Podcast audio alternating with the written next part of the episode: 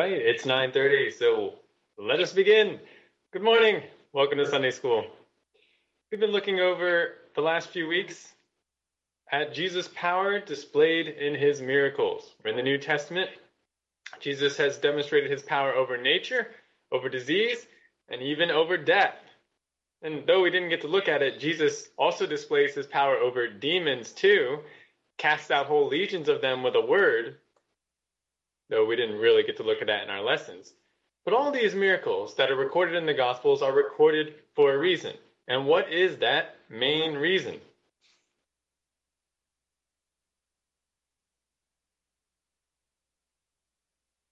Why are all these miracles recorded about Christ? Yeah, so we would understand who he is. This is not merely showing us an example or showing him to be a nice person. This is to demonstrate that he is the Messiah and Son of God. He's displaying divine power and authority. And if Jesus is truly the Messiah, what must man do in response to that revelation?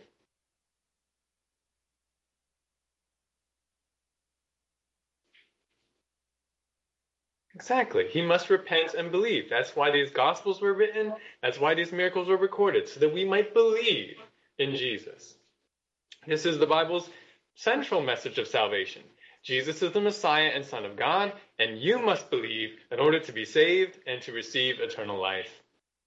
Now, today we're going to look at those same core salvation truths, but from another angle, as we consider food. Now, I've always found that it's very easy to talk to people about food.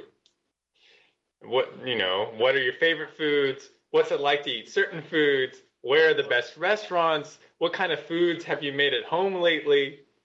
And it's easy to talk about food because all of us eat food, right? I mean, does anybody not eat food? Even if you eat very little, we all eat. But think with me for a moment. Why do we eat food? We need nourishment in order to what? Yeah, we, we need it to live. We need the strengthening to do work, but ultimately we need food so that we can live. It's true sometimes that we do eat simply because food tastes good, but ultimately, at a basic level, it's for survival. Without food, we cannot continue to function. Without food, we die. We all need food, and we all need a fair amount of, or and a fair amount of our daily lives is devoted to obtaining, preparing, and eating food. This really has been one of man's, man's main tasks since the fall. Even though man ate before the fall, since the fall, man must work by the sweat of his brow to obtain food from the ground so that man can continue to eat and live. And this is an unending task. Have you ever eaten such a large and delicious meal that you felt like you would never need to eat again? Sure, many of us have had that happen. But what do you notice happens even after that incredibly large meal? What happens about five or six hours later? You get hungry again. no matter what we eat, how much we eat, we always get hungry again. No food can satisfy us once and for all. We have to keep working so that we can continue to eat and continue to live. But imagine that you met someone who told you that he had a special food that once you ate it, you would never need to eat again. Now you might say, but I like tasting different foods. Well, okay, maybe you could continue to eat if you wanted, but with this special food, you would never need to eat again. Think about how much money you could save and time and how much less work you would need to do if you didn't have to eat. And what if the same person told you that not only will this food make it so that you don't need to eat, but this food will actually give you eternal life? Who wouldn't want such an amazing food? But we might say, that's impossible. No such food exists. Who could seriously claim to have a food that would make it so that you never hungered again? Well, actually, there is someone who offered and still offers this kind of food. He is the Lord Jesus. And let's see how he explains this offer in the Gospel of John, chapter 6. Please open your Bibles to John chapter 6, and we're going to start investigating.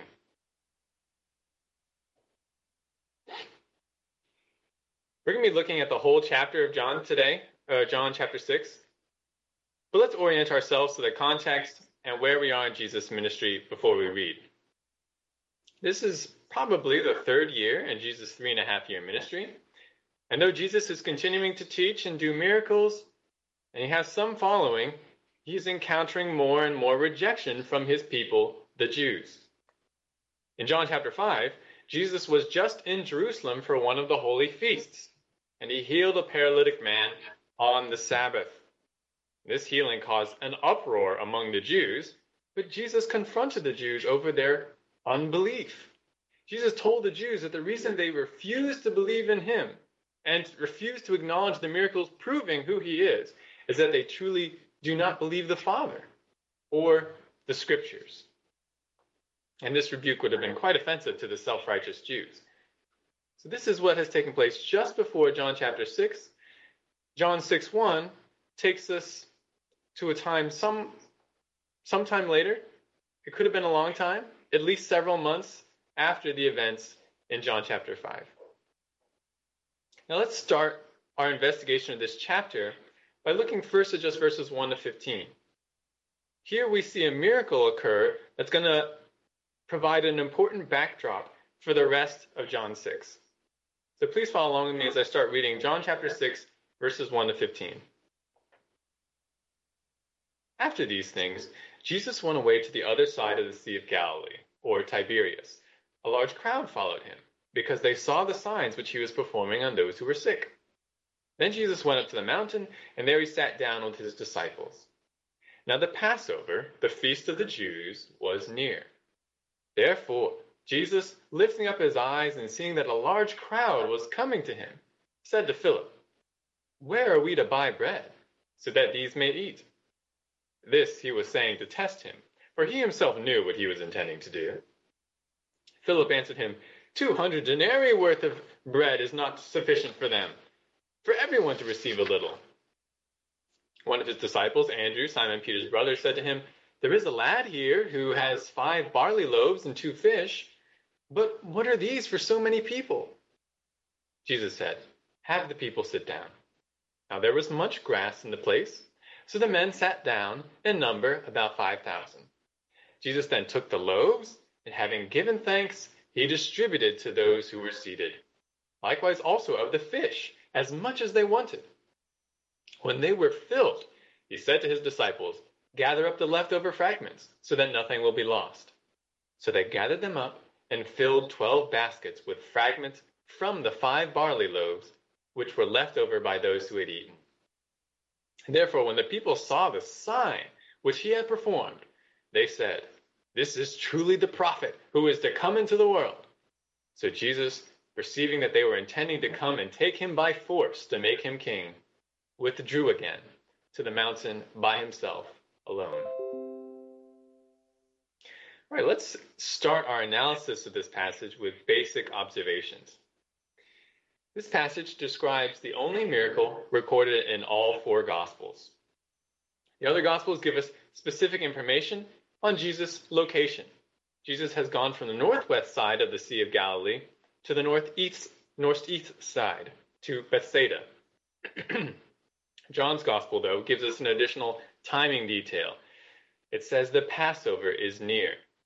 How, how near, we don't know. But remember that Jewish men were required to be in Jerusalem for the Passover. Though we're pretty far from Jerusalem in this passage, we're on the northeast side of the Sea of Galilee. Nevertheless, we see a large crowd coming to Jesus. And verse 2 tells us why. Because of Jesus' signs and his healing miracles. Now, note, Jesus sits with his disciples at the top of a mountain, but how many people are with him? And the passage says about 5,000 men. But other gospels tell us that there are men, that there are women and children here too. A reasonable estimate for the total number of people then would be about 20,000. 20,000 people coming to see Jesus, hear Jesus, and be with Jesus during this miracle. Note Jesus' question about obtaining bread that he gives to Philip. Why this question? Again, the text tells us. Text tells us that Jesus was testing Philip, and Jesus already knew what he was going to do. Philip's estimate is that spending 200 denarii would give everyone in the crowd only a little bit of bread. How much is a denarius? It's an average daily wage. Yeah, if you work all day, you'll get a denarius. So 200 denarius, that's almost about two thirds of a year of, uh, of wages. That's a lot of money. And that's not even to satisfy everybody. That's just to give everybody a little bit to eat. That's Philip's estimate. Andrew mentions that a boy has five loaves or five kind of like mini mini loaves, little buns, five loaves and two fish. And apparently this boy is willing to share. I don't think he just took it from the boy. But Andrew says, What are these among so many? That is to say, what good will having this small amount of food do? Jesus, though, has the crowd sit in the grass. He gives thanks for the small amount of food, and then he gives food to the disciples to distribute to the crowd. And no one would notice how much food is given out.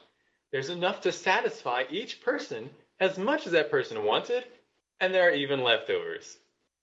Jesus commands the disciples to gather up the leftovers, and they fill 12 baskets. The crowd realizes that Jesus has performed a sign. What's another word that we could use for sign here? A miracle, exactly. Sign, miracle, think of those being the same thing. But sign emphasizes that this is to demonstrate something about Jesus. So they see this sign and note their conclusion. This is the prophet who was to come into the world. Now, prophet might be capitalized in your Bibles. Where does the Old Testament talk about a special prophet who is to come? That's right, Deuteronomy. It's possible that some of the crowd might be thinking of the passage from Isaiah and Malachi talking about Elijah coming, but there's an even earlier prophecy that uses the term prophet itself from Deuteronomy 18:15, where it says, Deuteronomy 18:15, Yahweh your God will raise up for you a prophet like me from hmm. among you, from your countrymen. You shall listen to him. That was Moses speaking. He says, A prophet like me is going to come. And so, though there are different understandings about who the Messiah is, what exactly he would be in Israel, many equated the prophet to be the Messiah. Some people saw the prophet as different from the Messiah, kind of like two Messiahs, but certainly there are many who saw the prophet to be the Messiah. And note that when they make this realization, this is a prophet, what do they want to do? They want to make Jesus king. They want to force Jesus to become king. But Jesus, in response, what does he do? Does he welcome their coronation? No, he withdraws. He withdraws by himself alone. So, with these observations, let's now go to the next step and consider interpretation. How did Jesus feed so many people?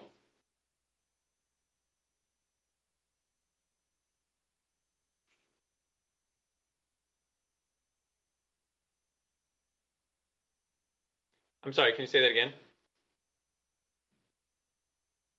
That's right. He created food out of nothing by multiplying what was there or just creating more. He miraculously provided this food. And the crowd realized it was miraculous, did they not? Because they referred to what Jesus did as a sign. There's no natural way that five small loaves and two fish could have satisfied so many people and resulted in so many leftovers. This is not an account of people in the crowd sharing their lunches. This is a dis- display of divine power from Jesus.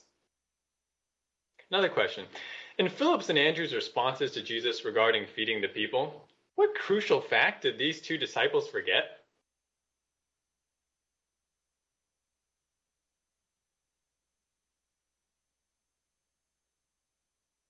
Jesus says, essentially, how are we going to feed all these people? And they say, there's no way we could buy enough food. What are they forgetting? Exactly. They forget who Jesus was. What has he been displaying this whole time? He is the Messiah with power and compassion. That's why it says that Jesus tested him. Do you have faith in me? Do you remember what I can do? And apparently not. They don't demonstrate much faith in Jesus here. And they say this looks like an impossible situation. Another question Why did Jesus have the disciples gather the leftovers?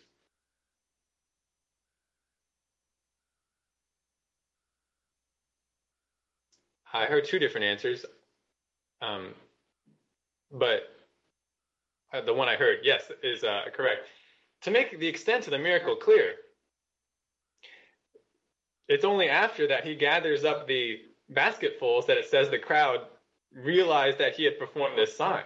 It made it quite clear that something supernatural has happened. He went with these five small loaves and two fish, and now you have 12 baskets full. Perhaps he may have used this food later. Maybe that was the disciples' next meal. He does say so that nothing will be wasted, but it seems to be the overriding reason is, is to show what really happened. This was a miracle.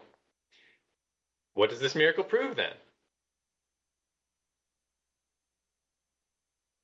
Yeah, Steve.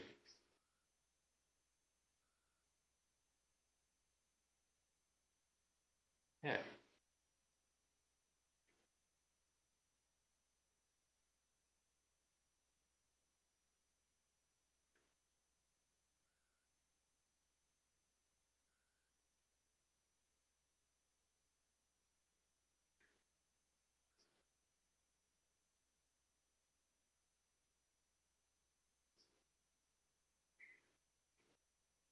Mm. Yeah, this is a display of Jesus' divine power. And you can see even the creator aspect of Jesus. He's creating this bread uh, out of, or, well, he is, you could say maybe multiplying bread, but there's no baking, there's no gathering of flour. He's just creating it there. And it also is a demonstration of his compassion. It's not particularly highlighted in, in this passage, though we might infer it. Certainly the other Gospels mention that he had compassion on the people when he saw them gathered to him, and he wanted them to have some food. And all this ultimately is not just power and compassion, it's pointing out, as Steve said, that Jesus is God. He's Messiah and God. And the people recognize this, or at least somewhat. They recognize that the miracle proved Jesus' messiahship. They call him the prophet. They're ready to make him king. But then why does Jesus withdraw from them? If Jesus came as the Messiah and he wants the people to realize that he's the Messiah, it seems like the people do realize he's the Messiah. So then why doesn't he let them make him king?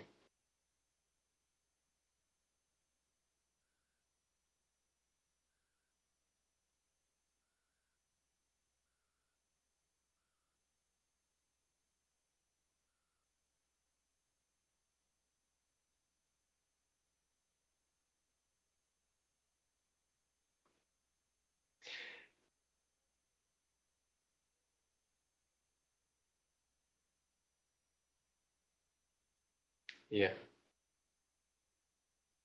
Yeah, I think both those things are correct. Clearly, there's something wrong about the reason why or the method how they want to make him king, because Jesus will not go along with it. They seem to want to make him king for the wrong reasons. Remember, while expectations among the Jews, as I said, about what the Messiah would be and what he would do differed somewhat, the overriding expectations were that the Messiah would lead Israel into victory against her enemies, her political enemies, and usher in a kingdom of peace, happiness, and prosperity. Now, does the Old Testament promise that the Messiah will do these things? It does, actually. It does say that Messiah will come. He will destroy Israel's enemies he will establish a kingdom of justice and righteousness and prosperity. Far greater prosperity than has ever been known. But what does the Old Testament also promise that the Messiah will do that the people are ignoring? Yes, Steve.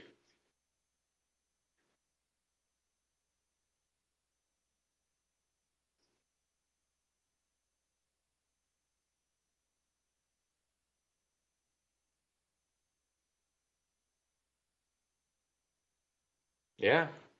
Yeah, they did not recognize or accept that the Messiah actually had to suffer and die.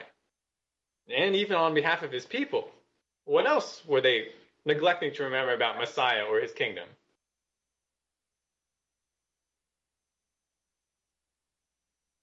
Say that again. He judges sin. Is that what you said? Yes, he did. He doesn't come just to save, but he also comes to judge. He also comes to purify. If you remember our, our lessons from Malachi, it talks about, whoa, it's going to be fierce when when uh, when God comes, when the kingdom comes. There's going to be a judgment and purification. There's also, before the kingdom comes, there's got to be repentance in Israel. People need to be changed. He has to suffer and die, and he also has to atone for the sins of his people. We go back to Isaiah, Isaiah 53.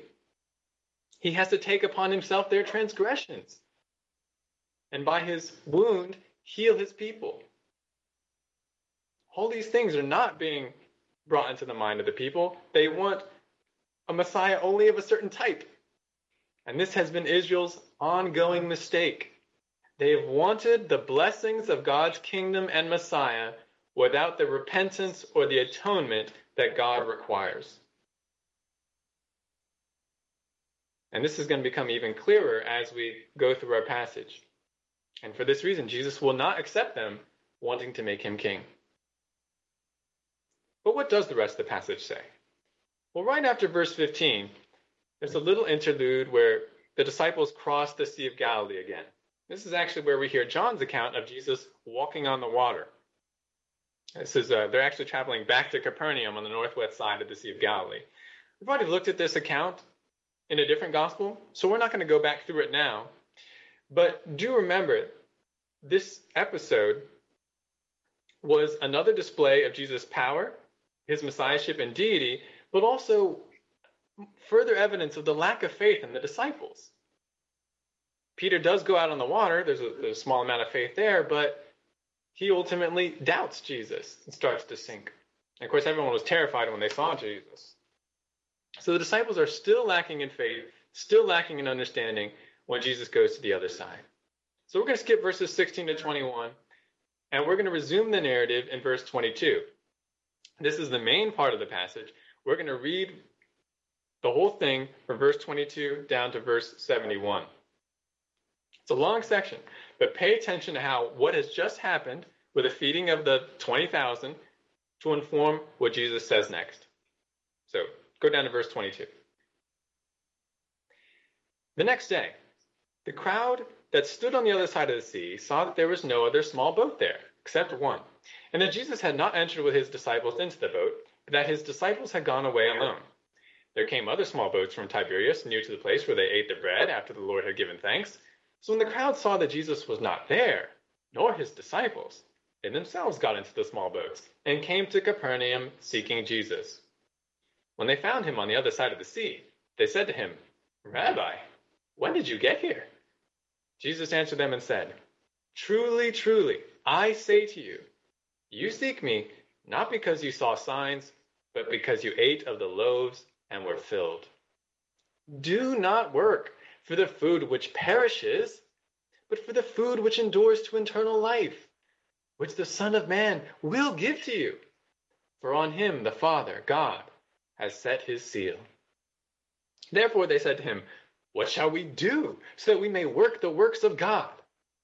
Jesus answered and said to them, This is the work of God, that you believe in him whom he has sent.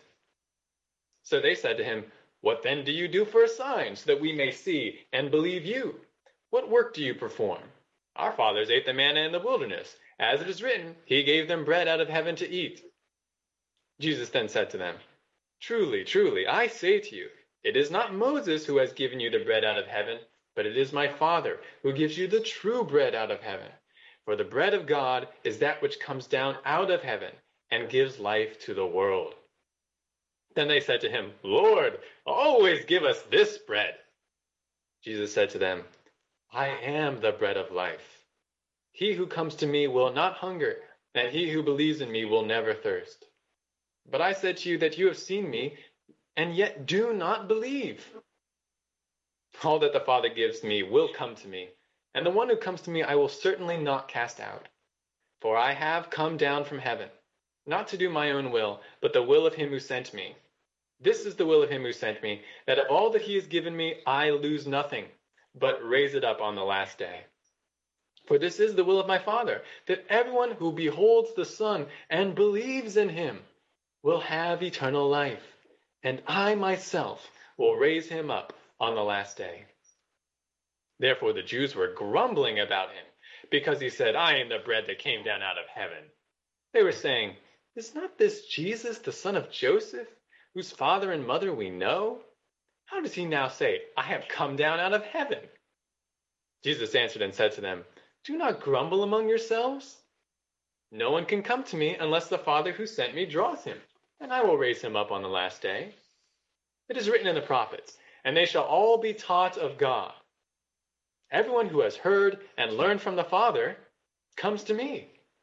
Not that anyone has seen the Father, except the one who is from God. He has seen the Father.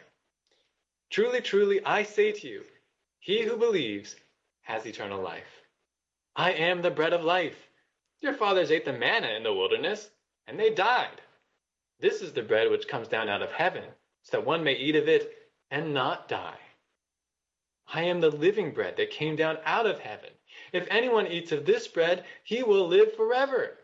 And the bread also which I will give for the life of the world is my flesh.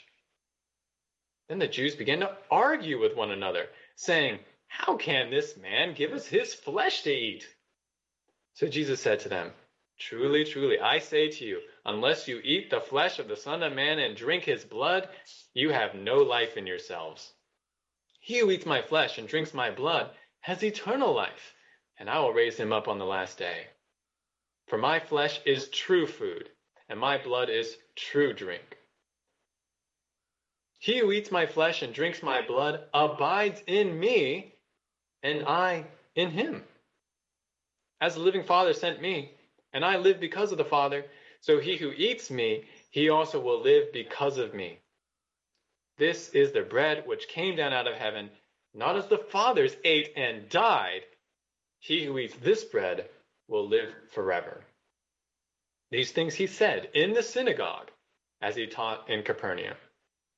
Therefore, many of his disciples, when they heard this, said, This is a difficult statement. Who can listen to it? But Jesus, conscious that his disciples grumbled at this, said to them, Does this cause you to stumble? What then if you see the Son of Man ascending to where he was before? It is the Spirit who gives life, the flesh profits nothing. The words that I have spoken to you are spirit and are life. But there are some of you who do not believe. For Jesus knew from the beginning who they were who did not believe, and who it was that would betray him. And he was saying, For this reason I have said to you, that no one can come to me unless it has been granted him from the Father. As a result of this, many of his disciples withdrew and were not walking with him anymore. So Jesus said to the twelve, You do not want to go away also, do you? Simon Peter answered him, Lord, to whom shall we go? You have words of eternal life. We have believed and have come to know that you are the Holy One of God. Jesus answered them, Did I myself not choose you, the twelve? And yet one of you is a devil. Now he meant Judas, the son of Simon Iscariot, for he, one of the twelve, was going to betray him. Now, this is a rich section of scripture that we could spend several weeks dissecting. But with the time we have today, let's just try and observe the main details and main points. Jesus is now in the synagogue at Capernaum, and the crowd catches up with him for some Q&A. Notice there's a lot of back and forth here, plenty of dialogue, crowds asking questions or saying things, and Jesus is giving answers. Now we're going to paraphrase this dialogue and make some observations as we go. First question How'd you get here, Jesus? Jesus doesn't actually answer that question. Rather, answer one from Jesus you're not seeking me because of my miraculous signs, but because I fed you. And answer two, don't work for food that perishes, Work for the food that lasts unto eternal life, which I, the Son of Man, will give to you. Now they have another question. Question You mentioned work. What work should we do so that we can work the works of God? Answer from Jesus Your work is simply to believe that the one God sent, which is me. Question What sign miracle will you do so that we can believe in you? Our forefathers ate miraculous manna from heaven under the prophet Moses. Pause for a second here. What's odd about this request from the Jews for a sign so that they can believe in Jesus? They just saw one. In fact, they've been seeing it throughout his whole ministry. You want another sign? Didn't you just see how I multiplied bread? But what's the difference between what Jesus just did and what they mention about the experience of Israel in the wilderness.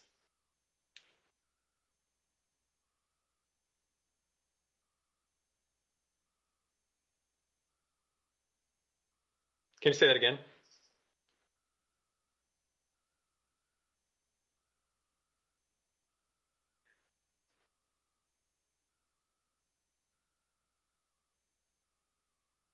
Exactly. Jesus did a great miracle, but it was only one time.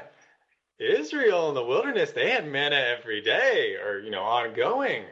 We're looking for that kind of sign. But Jesus says to them, answer one, Moses doesn't give you bread from heaven. God, my Father, does. And answer two, the true bread has already come down to you from heaven, and it gives life to the world. To this, the Jews respond, Sounds great. Please give us this bread all the time. By the way, does this situation sound familiar? Where else did Jesus offer someone special sustenance and the person said, Please give me that?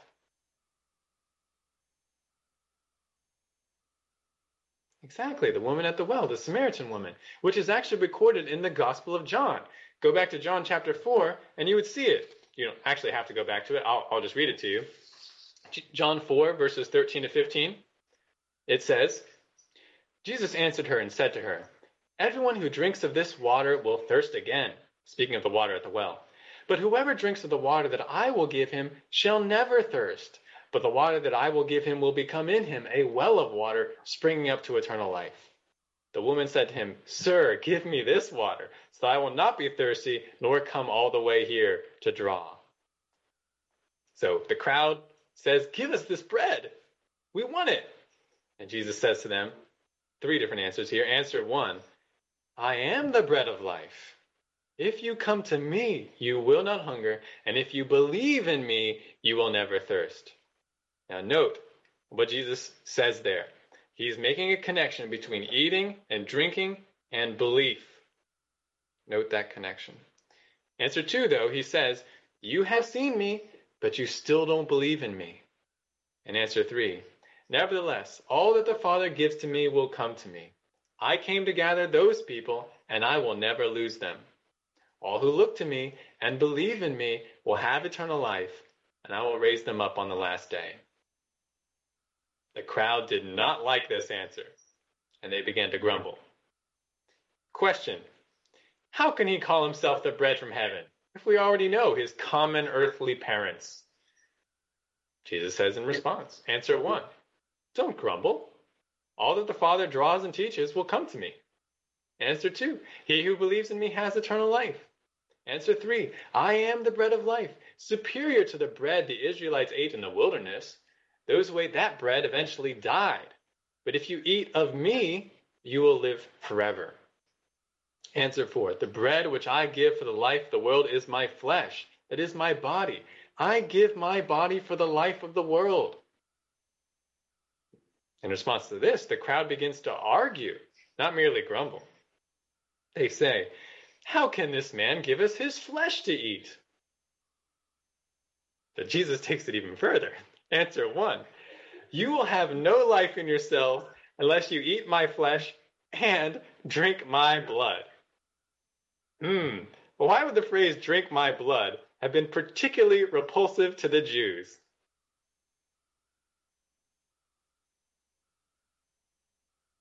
They were forbidden to eat or drink blood. back in the law of Moses. They could eat meat, but never with the blood. Actually, it goes back to Noah when he comes out from the ark. You were never to eat something with the blood. With what is blood associated, almost always associated in the Bible?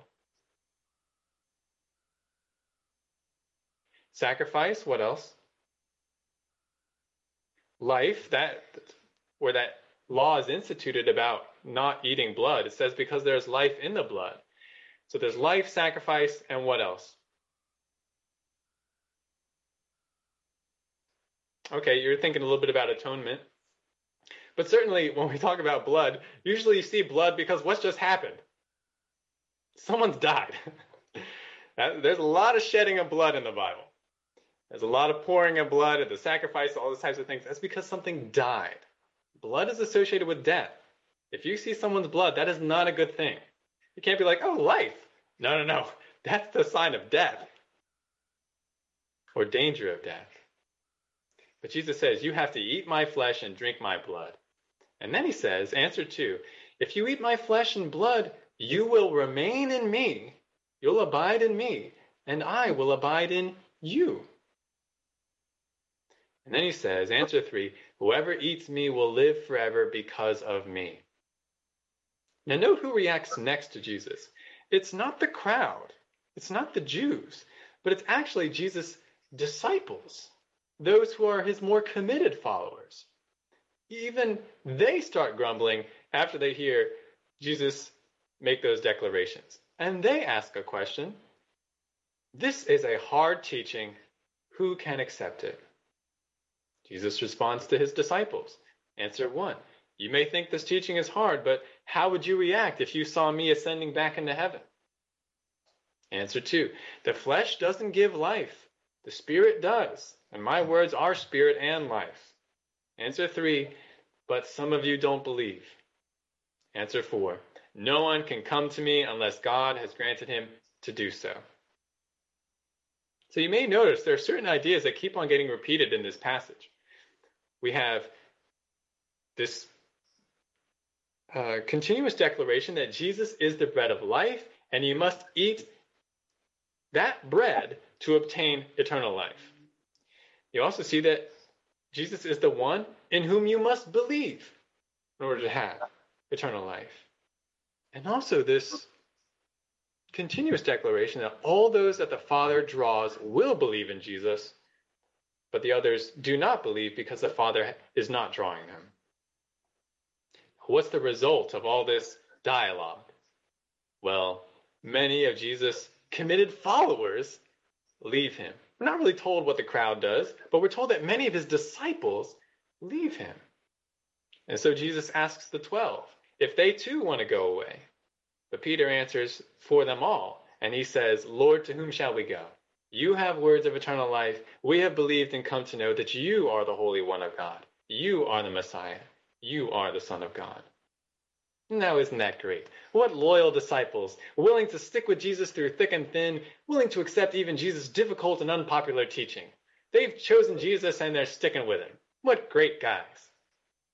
But notice what Jesus says Did I not choose you? That's a rhetorical question. Jesus is really just saying to them, Yes, you have chosen me, but more important for you to understand is that I chose you 12, even though I know one of you is the devil. And the passage concludes by making clear what Jesus meant. Jesus knew that Judas Iscariot would betray him. Let's ask some interpretation questions again, now that we've made these observations. From a strictly outward perspective, how effective is Jesus as a preacher and evangelist here?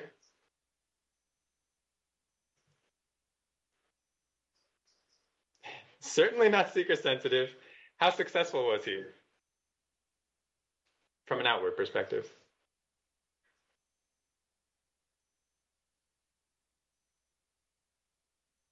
Yeah, this is terrible. This is a terrible evangelistic outing, at least from the outside.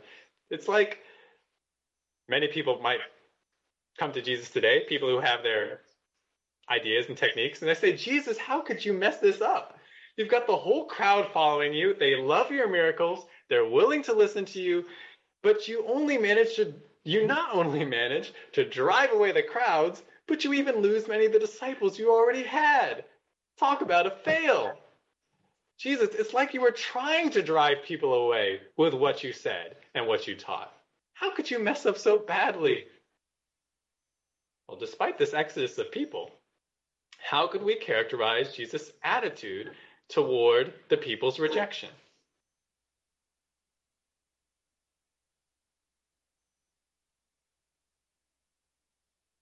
Yeah, Rob.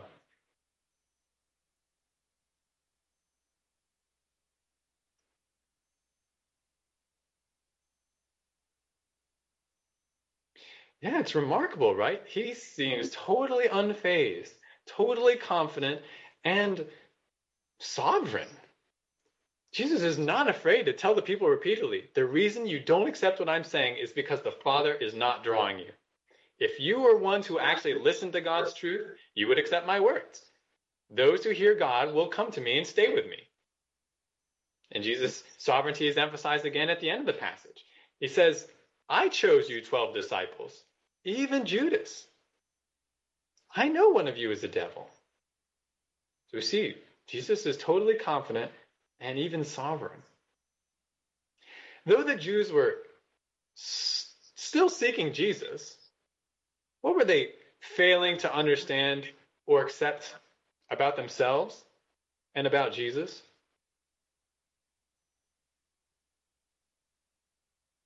Consider some of the things they say in this dialogue. What are they what basics of salvation or basics about Jesus are they still not accepting?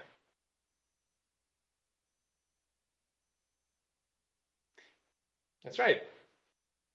They say, uh, can you say the whole thing again?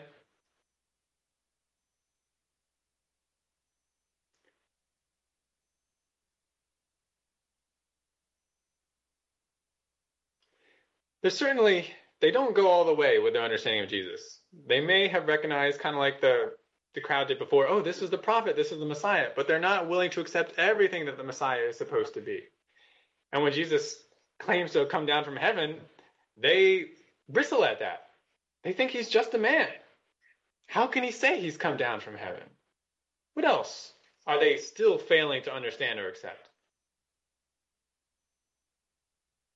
Yeah, they're not willing to acknowledge their own need for a savior.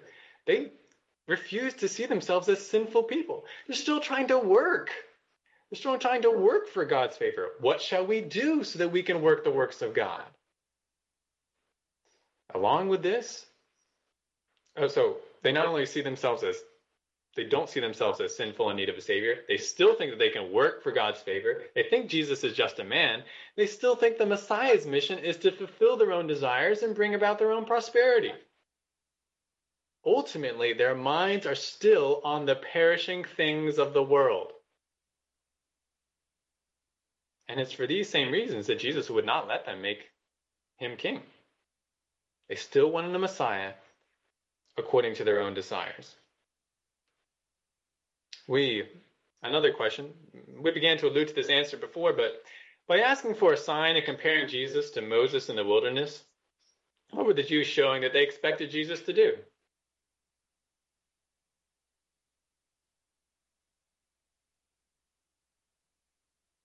Our fathers ate the manna in the wilderness. It's pretty cool how you multiplied this bread, but what what do you need to do in order for us to believe in you?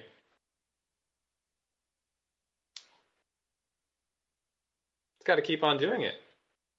Keep giving us bread.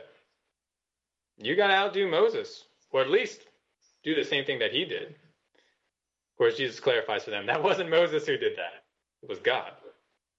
God is doing something else now. Now, there's a lot of comparison between physical bread, even the manna in the wilderness, and Jesus as the bread of life. What are the differences?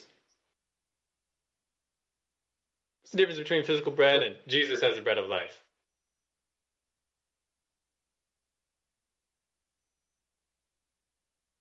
Exactly.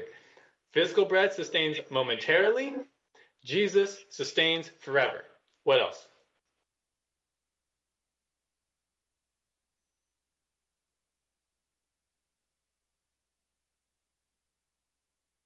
Well, I'll repeat your comment. One you can see and one you can't. Though they did see Jesus, he had come and been made manifest to them. So even though they could see physical bread, in a sense, they could see spiritual bread too. What else? Rob.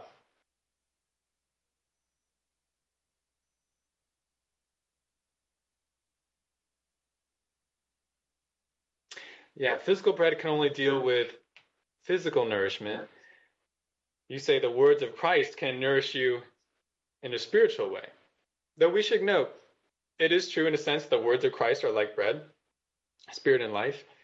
Jesus goes beyond his words here and he says, I am. I am the nourishment. I am the bread.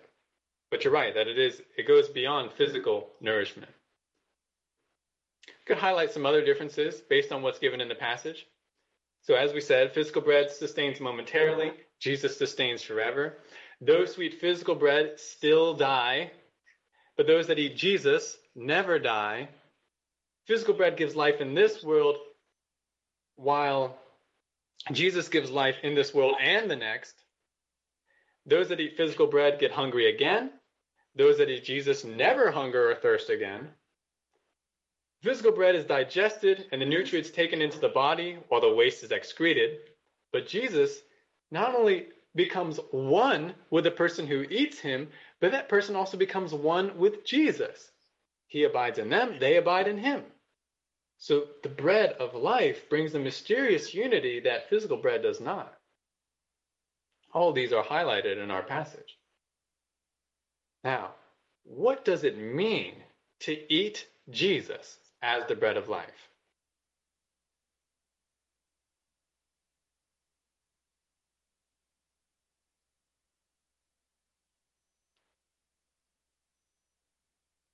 Okay. All right. So you're going back a little bit to what distinguishes Jesus as the bread of life. He is the one that can fill your soul. He's the one that can nourish you in a much more profound way. But what does it mean to eat Jesus? Roy, I think I saw your hand.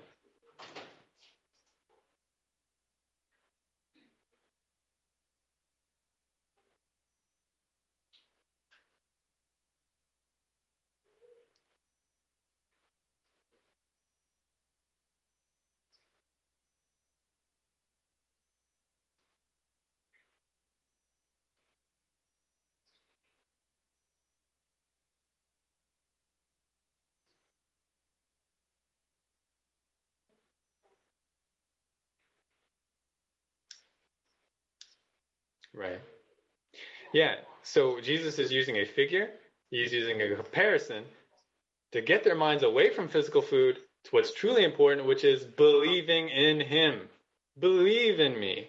We noted the connection between eating and drinking and belief. Throughout the passage, he keeps on calling the people to believe, and he says, and he points out to them that they are not believing. Eating here is just another is a figurative way to describe belief. But by using that term, he's contrasting what they are focusing on with what they should be focusing on. This is helpful because it shows us that this test, this text is not about the necessity of the Eucharist or communion for one's spiritual health or salvation. This is about faith in Jesus as the Son of God, the Savior, the giver of eternal life. Eating is a metaphor for faith. Now, Jesus does say something that may have been a little bit confusing here. He says, The work of God is that you believe.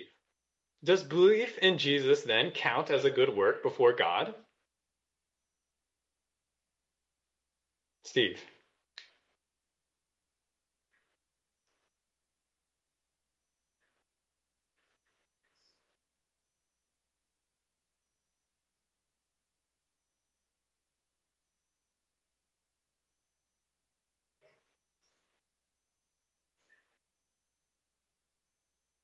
Okay, I think I see what you're saying. That the work of God is not actually something that you do, even though it is a work. It's actually the work that God does, and is manifest in your belief. Is that what you're saying? Okay, Caleb, what were you going to say?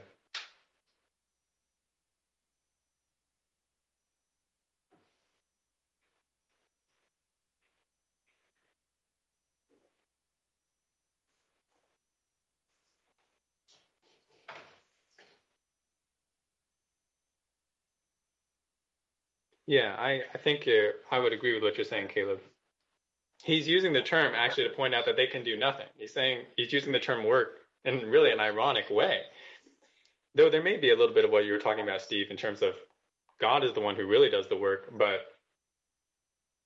we should note, though Jesus calls belief a work here, the New Testament does not refer to belief in that way. His point, Jesus' point, appears to be ironic. You Jews are so concerned about what work God requires from you for salvation, but the real work that you need is not a work at all, but an acknowledgement of your inability to work for your salvation and your need to accept God's special provision and work, His Son, the bread of life. So, belief itself is not something that we can bring before God and boast before God and say, I did this. No, it's you don't have any good works to bring before God, not even your own belief. You are required to believe, but as Steve said, that really comes from God itself. Now, to come back to a little bit what we're saying about eating Jesus, if eating Jesus is tantamount to soul saving belief in Jesus, then what does it mean to eat Jesus' flesh and drink his blood? We might feel tempted to make a connection to the Lord's Supper here, to the bread and the wine. But the Lord's Supper is not in this context. Passion Week doesn't take place for another six chapters in John. And even there, John doesn't really actually have anything to say about the food or drink of the Passover or the Lord's, Lord's Supper. Now, it's true, verse 4 does mention the Passover before Jesus feeds the 5,000. But the emphasis in this passage is on the need for belief in Jesus not belief in the Eucharist or the necessity of bread and wine in the Lord's Supper for spiritual well being. So, why this talk of flesh and blood? Why did Jesus say you must eat his flesh and drink his blood? There are at least two aspects to the answer to that. One aspect is total identification. Flesh and blood represent all of a person's physical body, do they not? The flesh is the solid part, the blood is the liquid part. In fact, if you look at the phrase flesh and blood as used in the New Testament, it's used to denote humanity, what it means to be human. If you're human, you consist of flesh and blood. That's your whole body.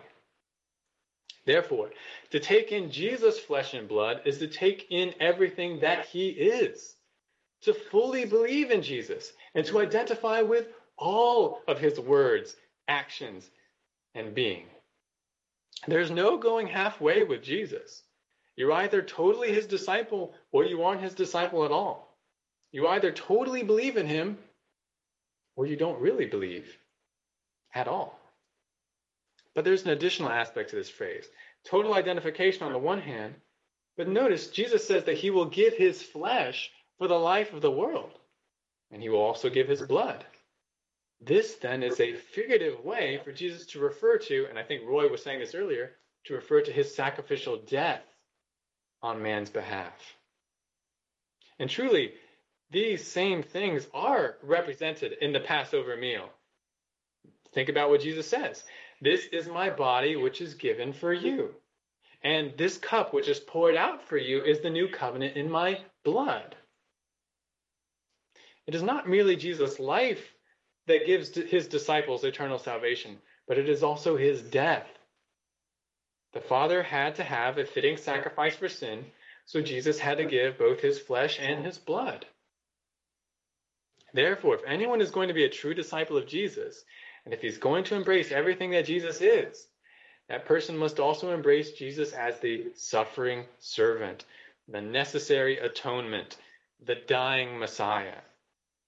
In this way, the true disciple of Jesus will eat Jesus' flesh and drink Jesus' blood if you, uh, or I should say this, you do not truly embrace Jesus if you see him only as a great teacher or a genie to grant you all your wishes. You must believe in him as the holy sin bearer, the Lamb of God. And now, did the Jews understand this figurative expression from Jesus? Well, perhaps some of them did. Jesus increasingly spoke in parables in the face of unbelief during his ministry. Parables were enlightening and instructive to those who believed in Jesus, but they were concealing and confusing to those who did not believe. So perhaps Jesus is using a parabolic expression, knowing that it would conceal to some and reveal to others. However, the figure, this repulsive figure of eating Jesus' flesh and drinking Jesus' blood, really is appropriate considering what he's actually talking about. Just as Jews would have felt revulsion at the idea of consuming blood or even eating a human being, so also many Jews would have felt contempt and revulsion for a Messiah who suffered and a Messiah who died on behalf of sinners. It's not the kind of Messiah they signed up for. They want a strong, conquering, victorious Messiah, not some humiliated, mocked, and murdered Messiah. We holy Jews, they might say, we holy Jews don't need someone to rescue us from sin.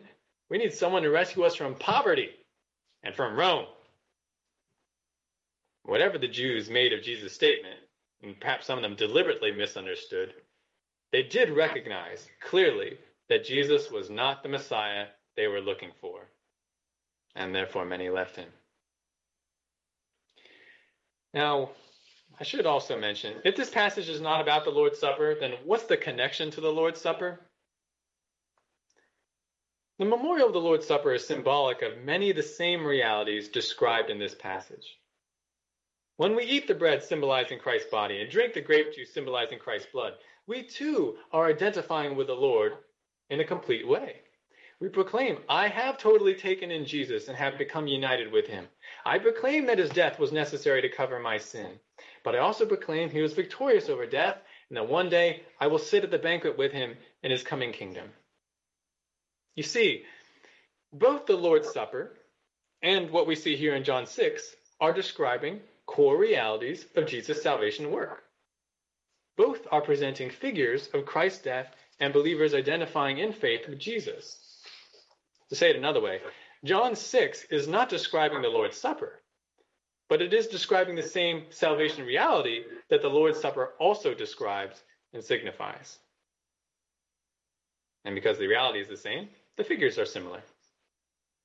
But why all this? Why did John record this passage for his original audience and ultimately for us? Well, first, it directs the hearers for their need to believe in Jesus. Stop working for the bread which perishes and take hold of the bread of life from heaven. Embrace Jesus totally. Believe in him, and you will have everlasting life. You won't need anything else. Jesus is enough. But second, this passage explains why so many, especially among the Jews, do not believe in Jesus. He's not what they're looking for. They're still living for the world. They're still looking for a God and a Messiah according to their own image and desires. That's why the Jews rejected Jesus. That's why people still reject him today. You wouldn't think that the Jews, so privileged, privileged by God and chosen by God, would so violently and obviously reject Jesus and even his followers, but they did. But it's because they don't want who Jesus actually is, but also it's because the Father is not drawing them yet as a nation. Their hearts don't want God, but one day their hearts will be changed, and God will draw all Israel in. But this passage explains why so many reject Jesus or leave him. So, in summary, we've seen several great truths from John 6 today. Jesus showed his divine power and compassion in the feeding of the 5,000. He showed himself more necessary and satisfying than any earthly food or thing. he also showed that those who want him must believe in him totally, wholly embracing Jesus' suffering and death as a sin sacrifice, and being willing to follow, being willing to follow in his footsteps in order to be with him and have eternal life. Now, what are some implications from these truths? We have about a minute, so I'll just mention a few things briefly. But please think about this for yourselves on your own. One, let's learn from Philip and Andrew's failure. They had the Messiah standing right next to them, and yet they still wondered how they were going to get through that situation. Let's not forget, we have a powerful and compassionate God and Savior, and He will provide. Let us beware of the felt needs evangelistic approach. Felt needs idea is that we need to show people that how all their needs and desires are fulfilled in Jesus. If you're feeling lonely or purposelessness, or you're feeling purposeless, or you you feel a desire for love and acceptance, just come to Jesus and he'll satisfy those desires. There's a problem in this approach, and it's the same problem that's evident in our passage. And that is that some of the desires that people have are not godly desires, or the way they want to see them fulfilled is not according to God's will. Actually, evangelism is a lot about showing people that they have a need that they don't recognize. You have a more important need than any loneliness or desire for healing relationships or better marriage or whatever it is. You have a more important need than that, and that is your need for Christ, your need for a Savior. But God has fulfilled that need if you're willing to believe. So we do want to be careful when it comes to felt needs. We should also note how this passage emphasizes that outward success in a ministry is not determinative of a person's faithfulness. Sometimes faithful preachers and evangelists are rejected. And sometimes unfaithful preachers and evangelists have great success. This is not to say that faithful preachers don't have success too, or that unfaithful preachers don't sometimes fail. But we have to look deeper than just the surface. Got to pay attention. What are they actually saying? Is their success coming from their catering to man's flesh? Or does it come from they're actually being faithful to God's word and he supernaturally works? We would prefer the latter for ourselves because that lasts. That produces actual change. then finally, two questions to consider privately. Why do you follow Jesus?